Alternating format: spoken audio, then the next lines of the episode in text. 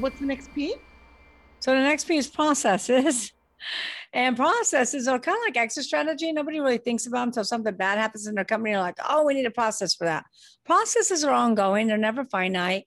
You know, every time something in your company happens, you need to go, we need a process for that. You need to go add it to the process manual. Most people get this wrong, Sydney, because most business owners, they structure their process around their own agenda, not around the customer experience. McDonald's started a, a McDonald's franchise, started McDonald's back in 1950 they said, we're going to start a fast food restaurant with a fast food system. Nobody had done it. They said, we're going to create the processes around the customer's experience. What do we want our customers to experience? Great tasting food that's hot, fast, 30 seconds or less. Because they designed those processes back in 1950 and they've been tweaked along the way, it's the reason you can eat at McDonald's anywhere in the world and get the same experience. So you got to go back to your clients and ask them, what do you want? How can I make it easier for you to do business with us? What do you need? And design your processes around their experience. And then you need to create wow experiences. Have you ever been on the phone with a bank, a social media company, a retail outlet where you got a major problem? You got to push like 10 buttons before you get a live person on the phone. You tell them your entire story, and what do they do? Oh, I'm sorry, I have to transfer you. and they either hang up on you by accident, so they say, or they transfer you to a person who still can't help you. So we got to get back to the basics. You know, there are so many companies I would say I would never do business with them again. So many companies. And then our processes should be productive and effective, efficient. If they're not, then you're going to see it in your numbers because processes can make or break your company. You know, and they need to be well papered. You need your policy and procedure manuals. You need your employee handbooks. You need those org charts. The next P is the highest value driver. This is proprietary. So, crash course on evaluations. If you have a business that's under a million dollars in EBITDA, it will typically trade for one to three and a half times earnings, maybe four if you have a lot of synergies. But if you have over a million dollars in EBITDA, it typically starts four and a half, five, and up, depending upon these proprietary assets. So there's six pillars to proprietary. It takes me a little bit, but the last two are quick. Number one is branding. The more well branded you are, the more I can sell your company for, as long as your brand is relevant in the mind of the consumer. Is anybody paying any money for Blockbuster? No, not anymore. Not anymore. The most valuable brand in the world is, do you know? Would it be Amazon? No. It's the other A. Apple. Yep. Ah. $359 billion. That's just for the brand, $359 billion. That's not assets, inventory, cash flow, real estate. That's just the brand alone. Then trademarks, trademark your company name, your slogan, your podcast, your products. But here's a mistake the business owners make. They're like, yes, there's a great name. And they go to GoDaddy and they get the .com and they're so excited and they go to their state and they get a trademark, a local trademark. They never check the federal database to make sure that corporate name is available.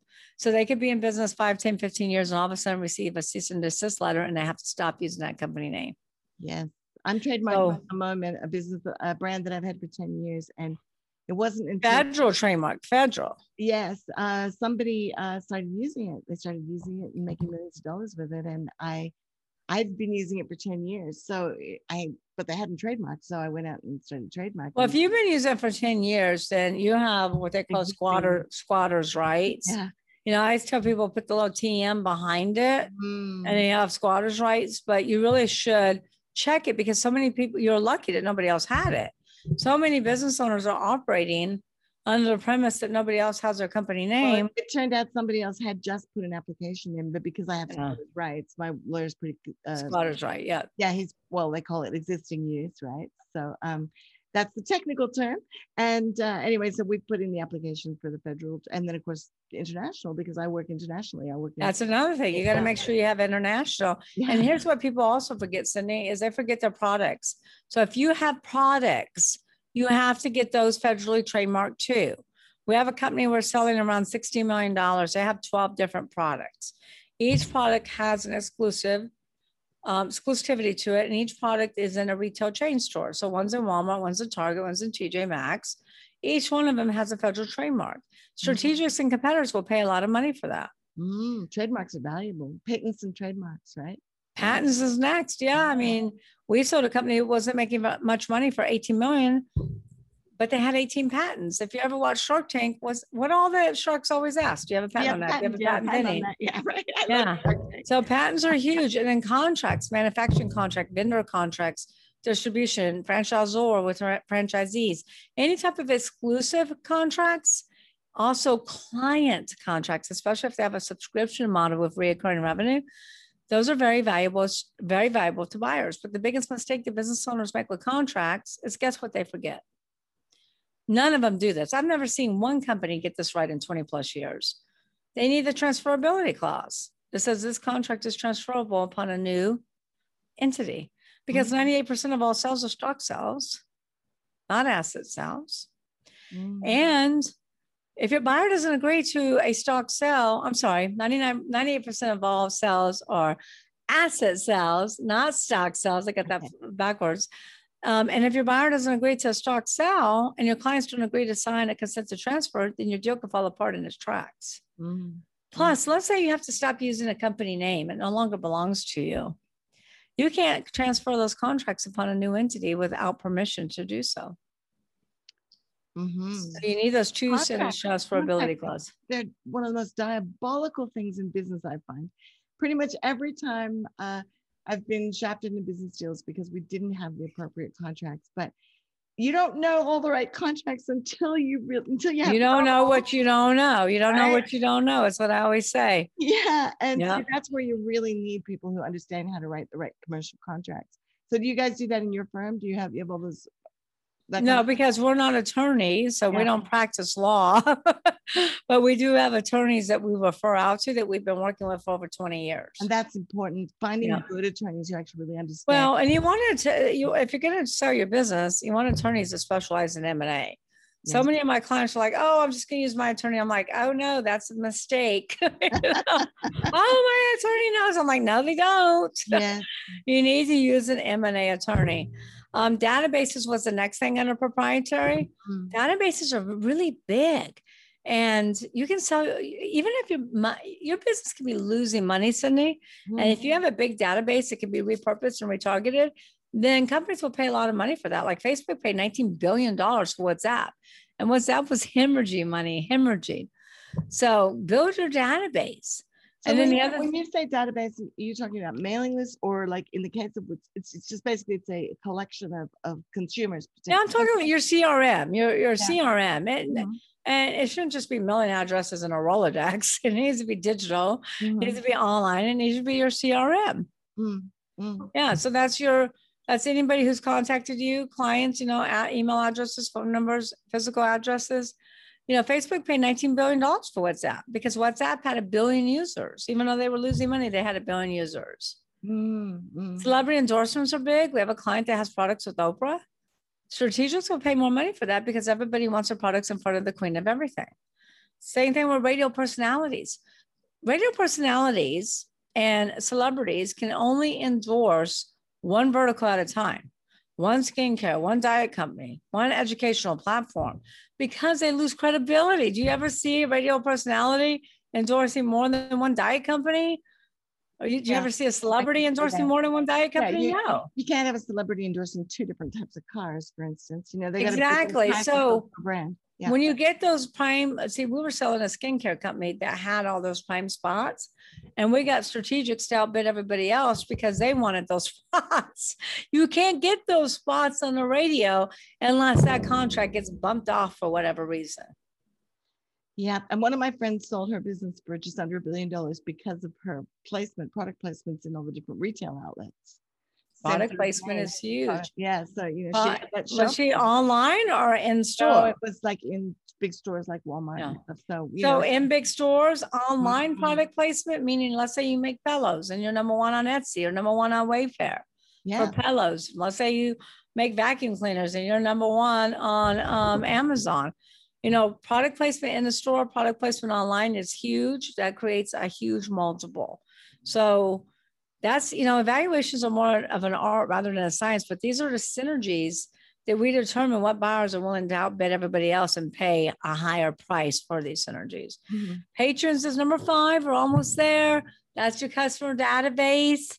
And, you know, most businesses in America follow the 80 20 rule where 80% of the revenue comes from 20% of their clients. Mhm. So that's if you have customer concentration, you're in big trouble. Most businesses, Sydney, have co- customer concentration. We were working with a media uh, marketing advertising firm. They have five clients only. we were selling them in the 10 to 15 million range, and they lost two clients during the process. They service casinos, so Oh, the biggest casinos. But yeah. their EBITDA dropped in half. The revenues dropped in half, and they Mm. were no longer sellable. We had to merge them with another company. Yeah. So the last P, the reason we're all in business is for profits is the last P. And so everybody wants to make money, but everybody thinks lack of profits is the problem. No, lack of profits is the symptom of not operating on one of the other five Ps. Mhm. My clients come to me all the time and say, Michelle, I have a profit problem. I'm like, nope, you got a people problem. Nope, you got a process problem. Mhm. Make sense? Yeah, absolutely. And I'm I'm teaching people all the time that there's these just there's some five very simple elements that they can improve in their business that can massively increase their profits. And people are blown away because what I'm finding is so many business owners don't really look at their numbers. Do you find that too? Yeah. Oh, of course, of course, of course. They don't know their numbers. If I ask business owners how much you make, they usually can tell me the revenue pretty quickly, but they can't tell me their income. They can't tell me what they're taking out of the business. They can't tell me their seller's discretionary or their adjusted EBITDA. Yeah. They don't know their numbers. Absolutely.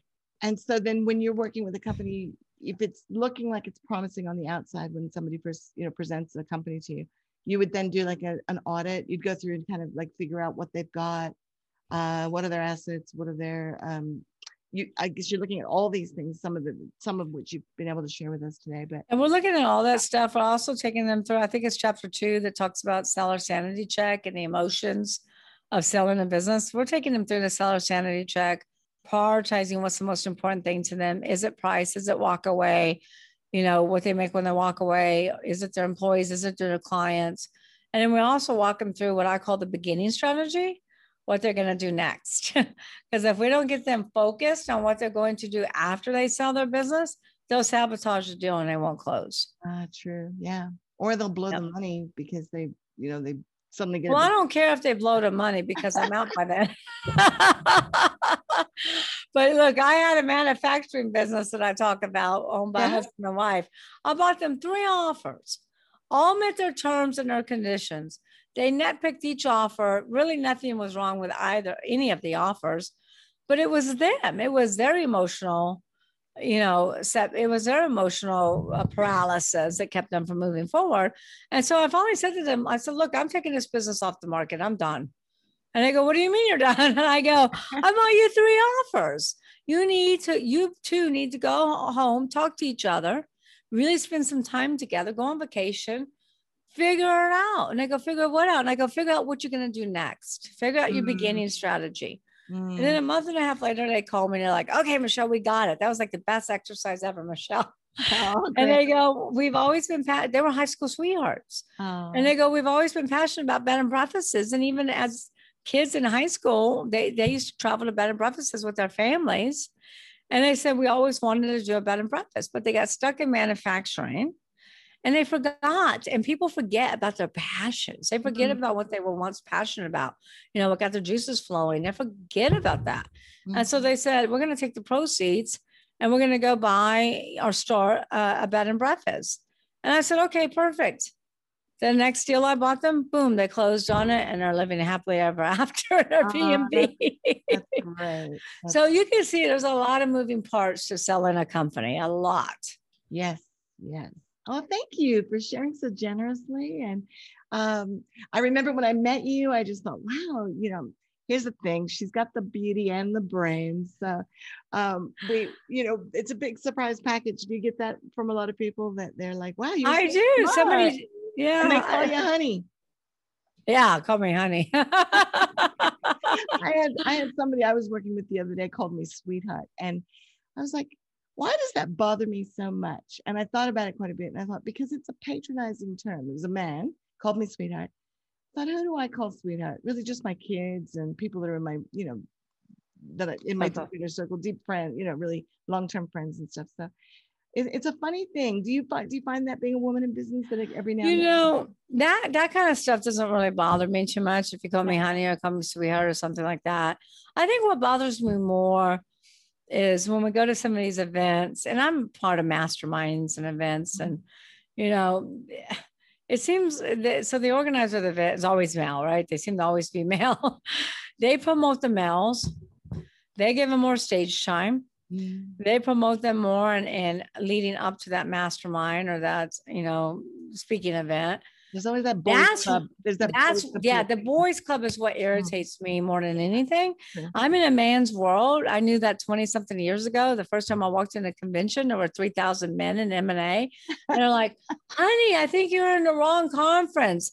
The dermatology conference is down the street is in the next room. And i'm like no maybe you need dermatology. I'm here for m&a and that was 20 plus years ago. So no, calling me honey or calling me sweetheart, none of that stuff really bothers me. What bothers me more is that there's still this good old boys club where you got women paying you the same amount as men, paying you 25, 30, 50,000 dollars to be part of your organization. And they're not getting the same stage time. They're not getting the same promotion. They're not getting the same coverage. That's what bothers me. If you want to treat us less and charge us less. Yeah, true. Yeah, I agree with you. And Yeah. so, so what's next for you now? When what uh, you're gonna you're launching the book and uh, you're gonna be doing some masterminds at Sharon's Ranch. That'll be wonderful. And are you planning to get back on stage? Where can people find you? Yep, absolutely. You know, I love speaking on stage. I mean, I like Zoom too. I just spoke at Harvard the other day on Zoom, and that was fun. And I've done, you know, Small Business Expo, Business Opportunity, YPO. I'm actually speaking at YPO um, in the in October, October, November, um, over in Jersey. They they bought 200 books. So yeah, speaking on stage is is I love that. You know, um, in lieu of speaking fees, Sharon and I will, I think, waive. Well, I know I will. Sharon, I think Sharon will. She said she would, but we'll lieu our speak, we'll waive our speaker fees in lieu of buying books. So, you know, just promoting the book is what's big for me. We are setting up other offices for Seiler Tucker. Um, so expanding our brand is big. Um, I do have other, other. You're going into other cities. uh-huh, Uh, Yeah. And is this mainly in the U.S. or international? US right now and then international. Great. And um, so expanding our brand is big. I got several more books in front, in, in you know, in me. I write every one of my own books. I try to ghostwriter, and that didn't work very well. I write, I So, my own books now. It took me a really long time to write my first book. I, I just because I was was so worried about what people would, you know, judge me. I was afraid that it wouldn't be good enough. And I find now that I've worked with hundreds of authors, that's very common that that we all Yeah. worry about being judged. But once you well, you know, when I that- sent my manuscript to Sharon, I'm like, David, what if she doesn't like it? He goes, Will you relax, Michelle? She's going to love it. But um, I type every single word in my book. Every single word is typed by me. No Mm. ghostwriting, none of that. Um, and I'm not saying it's not good because I think it is good for those individuals that just can't get their thoughts out, you know. Um, Well, yeah, generally, if we're ghostwriting a book with somebody, it's because they're just busy and writing is not their forte. Or, you know, Yeah. quite often we'll work with high level executives who are dyslexic, for instance. You know, a lot of dyslexic people reach high levels of leadership, but they don't want to sit down and write a book. It's a challenge for them. So yeah. you just interview it out of them. And as long as it is actually their story, um, I actually tried working with a ghostwriter on my first book and he he wasn't taking he wasn't taking any recordings. He was taking notes. And then of course when he produced the book, I was I was really disappointed in it because it wasn't the book that I want I had in my mind. Uh, funnily enough, though, that was about 10 years ago. And I reached out to him recently and said, Do you still have that book? Because now I'm that person.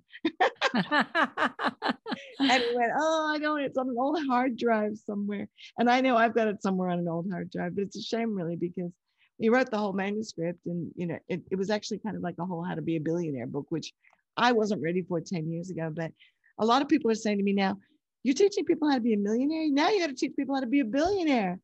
But I don't, you know what I find, Michelle, is most people are not ready to be even be a millionaire that I'm that I'm coaching. They, they Mhm. need to do so much work on what's happening on the inside of their head before they Well, can. that's exactly right. You know, Yeah. you just hit the nail on the head because I always say, because I partner with business owners investing my money, Mm, you know, my expertise, my resources, and, and a lot of times I'm butting my head up against the wall with them. And I always say, you'll never grow the owner, you'll never grow the business past what you can grow the owner. You'll Mm, never grow the business beyond what you can grow the owner. You gotta grow the owner. And it's so hard to grow the owner. If you've ever watched a profit on CNBC with Marcus Lemonis, yeah, I love that. he tells them what to do. He leaves for a couple of weeks. He comes back and they do the opposite. or he changes the branding, changes the name, changes the colors. He goes back and they got the whole sign back up. and that goes back to what I said that business owners are married to their original concept. And here's the bottom line if you want to be an entrepreneur, you got to check your ego out the door. Got to check your ego out the door. You got to get comfortable being uncomfortable. You got to listen to other people's expert advice. Otherwise, don't bother to ask them. Don't bother to go on the show. Don't bother to hire me. You know, you got to listen to them. I. Yeah. I, I just started working with a new client who uh she had so much this is what I find she does a lot. She's got a PhD, she's got a year's worth of, of intellectual property that's all ready to be launched. And I said to her, here's what I'll do. I think I can make a lot more money and help you by partnering with you rather than I'll, I'll like take a shareholding in your business and help you grow it. And so we've been we've been having a few meetings where sh- her languaging is constantly um, well, I'd like to do this, but the problem is, and I noticed this was a pattern. And I said to her, I want you to just dump all your ideas down and then start everything that you can see the problem in before you can see the solution. I want you to just put that one aside and we'll work on what the solution is separately because Mhm. you're so caught up in all the reasons why you can't move forward that we can't move forward, right? Yeah. I call I call that the big butt syndrome where everybody's big butt gets in their way of success. Yeah. Yeah. Yeah. As soon as you And e- advice, any go, oh no, no, I tried that once, tried that 20 years ago and it didn't work, right? So yeah, Yeah. Yeah. So you just got to get rid of the big butt. love it. love it. So Well, everyone mhm. can go to Exit Rich. Let me tell you a little bit about the book Exit Rich because I know Okay. you've got a hard stop. But. Steve Forbes endorsed Exit Rich, saying it's a gold mine for entrepreneurs as they leave way too much money on the table when they go to sell their business. Sharon Lechter, you already know, is my co-author who wrote Rich Dad Poor Dad Robert Kiyosaki. And Kevin Harrington, the original Shark on Shark Tank, wrote the forward. Plus, we have Jack Canfield, everybody you know, Jack Canfield, Brian Tracy, James Malinchak, Mark Victor Hansen, Les Brown. We got um, Brad Sugars from Action Coach, Brandon Dawson from Grant Cardone's team. And then we also have Brian Tom Hopkins as well. So, so many great testimonials, you know, saying that the Exit Rich is a true blueprint on how to build a sustainable, scalable business. So you actually do have a sellable asset. So we're in the middle of launch week, very exciting. Everyone can go to, I encourage you to go to exitrichbook.com instead of Amazon because that's where all the value is. And so at exitrichbook.com for $24.79, depending upon when you order books, will, will determine if it includes shipping or not. Um, we will also give you a, a, a- we will email the digital download to your um, computer immediately so you can start reading it now. We'll give you a lifetime membership into Exit Rich Book Club. And this is where all the magic is because I do video training where I do deep dives in different strategies and techniques. I've been training for the last 20 years in the in the industry, plus documents, documents to operate your business, documents to sell your business. So sample policy and procedure manuals, org charts, you know, employee handbooks. We have sample letter of intents, purchase agreements, due diligence checklists, due diligence data rooms. We have all of that. Plus, Oh, we have closing fantastic. documents and closing documents. And all these documents, Cindy, will cost you over fifty thousand dollars if Oh, you I know. an attorney to And recreate. And, and you wouldn't even know where to find a lot of them. Like, you know, even if you could. And like you oh, said, you like, don't yeah. know which ones are right. you know? Yeah. And then we, yeah, so that's over fifty thousand dollars. Plus, we're also giving a thirty-day free membership in the club CEOs, which is an entrepreneurship mastermind where we ask those transformational questions, help business owners pivot so they can build that sustainable, scalable, and when they're ready, sellable asset. And all of that is at exitrichbook.com for twenty-four dollars and seventy-nine cents. Wonderful. And we'll put the link here on wherever you're watching or hearing this. So exitrichbook.com. And uh, that is, I'm so glad you explained that to us because the book itself is Yeah. A must read for pretty much anybody in business or thinking about going into business because I always start every time I'm coaching one of my clients, even if it's just for a book, I say, what are we building here? What are our goals? Where, what is the big game? Right. and always thinking because I started out buying and selling businesses, you know, when I was young, and and so I'm always thinking, is this a sellable asset at the end? I'm going to put all this effort in because quite often, when you take over small businesses that are under that are under managed, you know, that you want to flip, the you don't actually get paid until you sell, right? Because you're Yep. reinvesting, you're you're constantly reinvesting and growing. So this book is a must read for anybody who's thinking about going into business or is in business. And then if you buy it through exitrichbook.com, you will also get all these amazing assets and trainings. So um, I think you can already tell just from the time we've spent with Michelle that she knows this, she knows business. So thank you. Thanks so much for doing this interview. It's wonderful. Thank you. Sydney. Wonderful to catch up. Thank you for having me on. It's a pleasure being with you. Thank you so much. I'm forever grateful for you. Uh, and you. So glad that we got to meet and be friends. Yes, me too. All those years ago, we need a reunion. Sounds good. All right. Thanks, Sydney.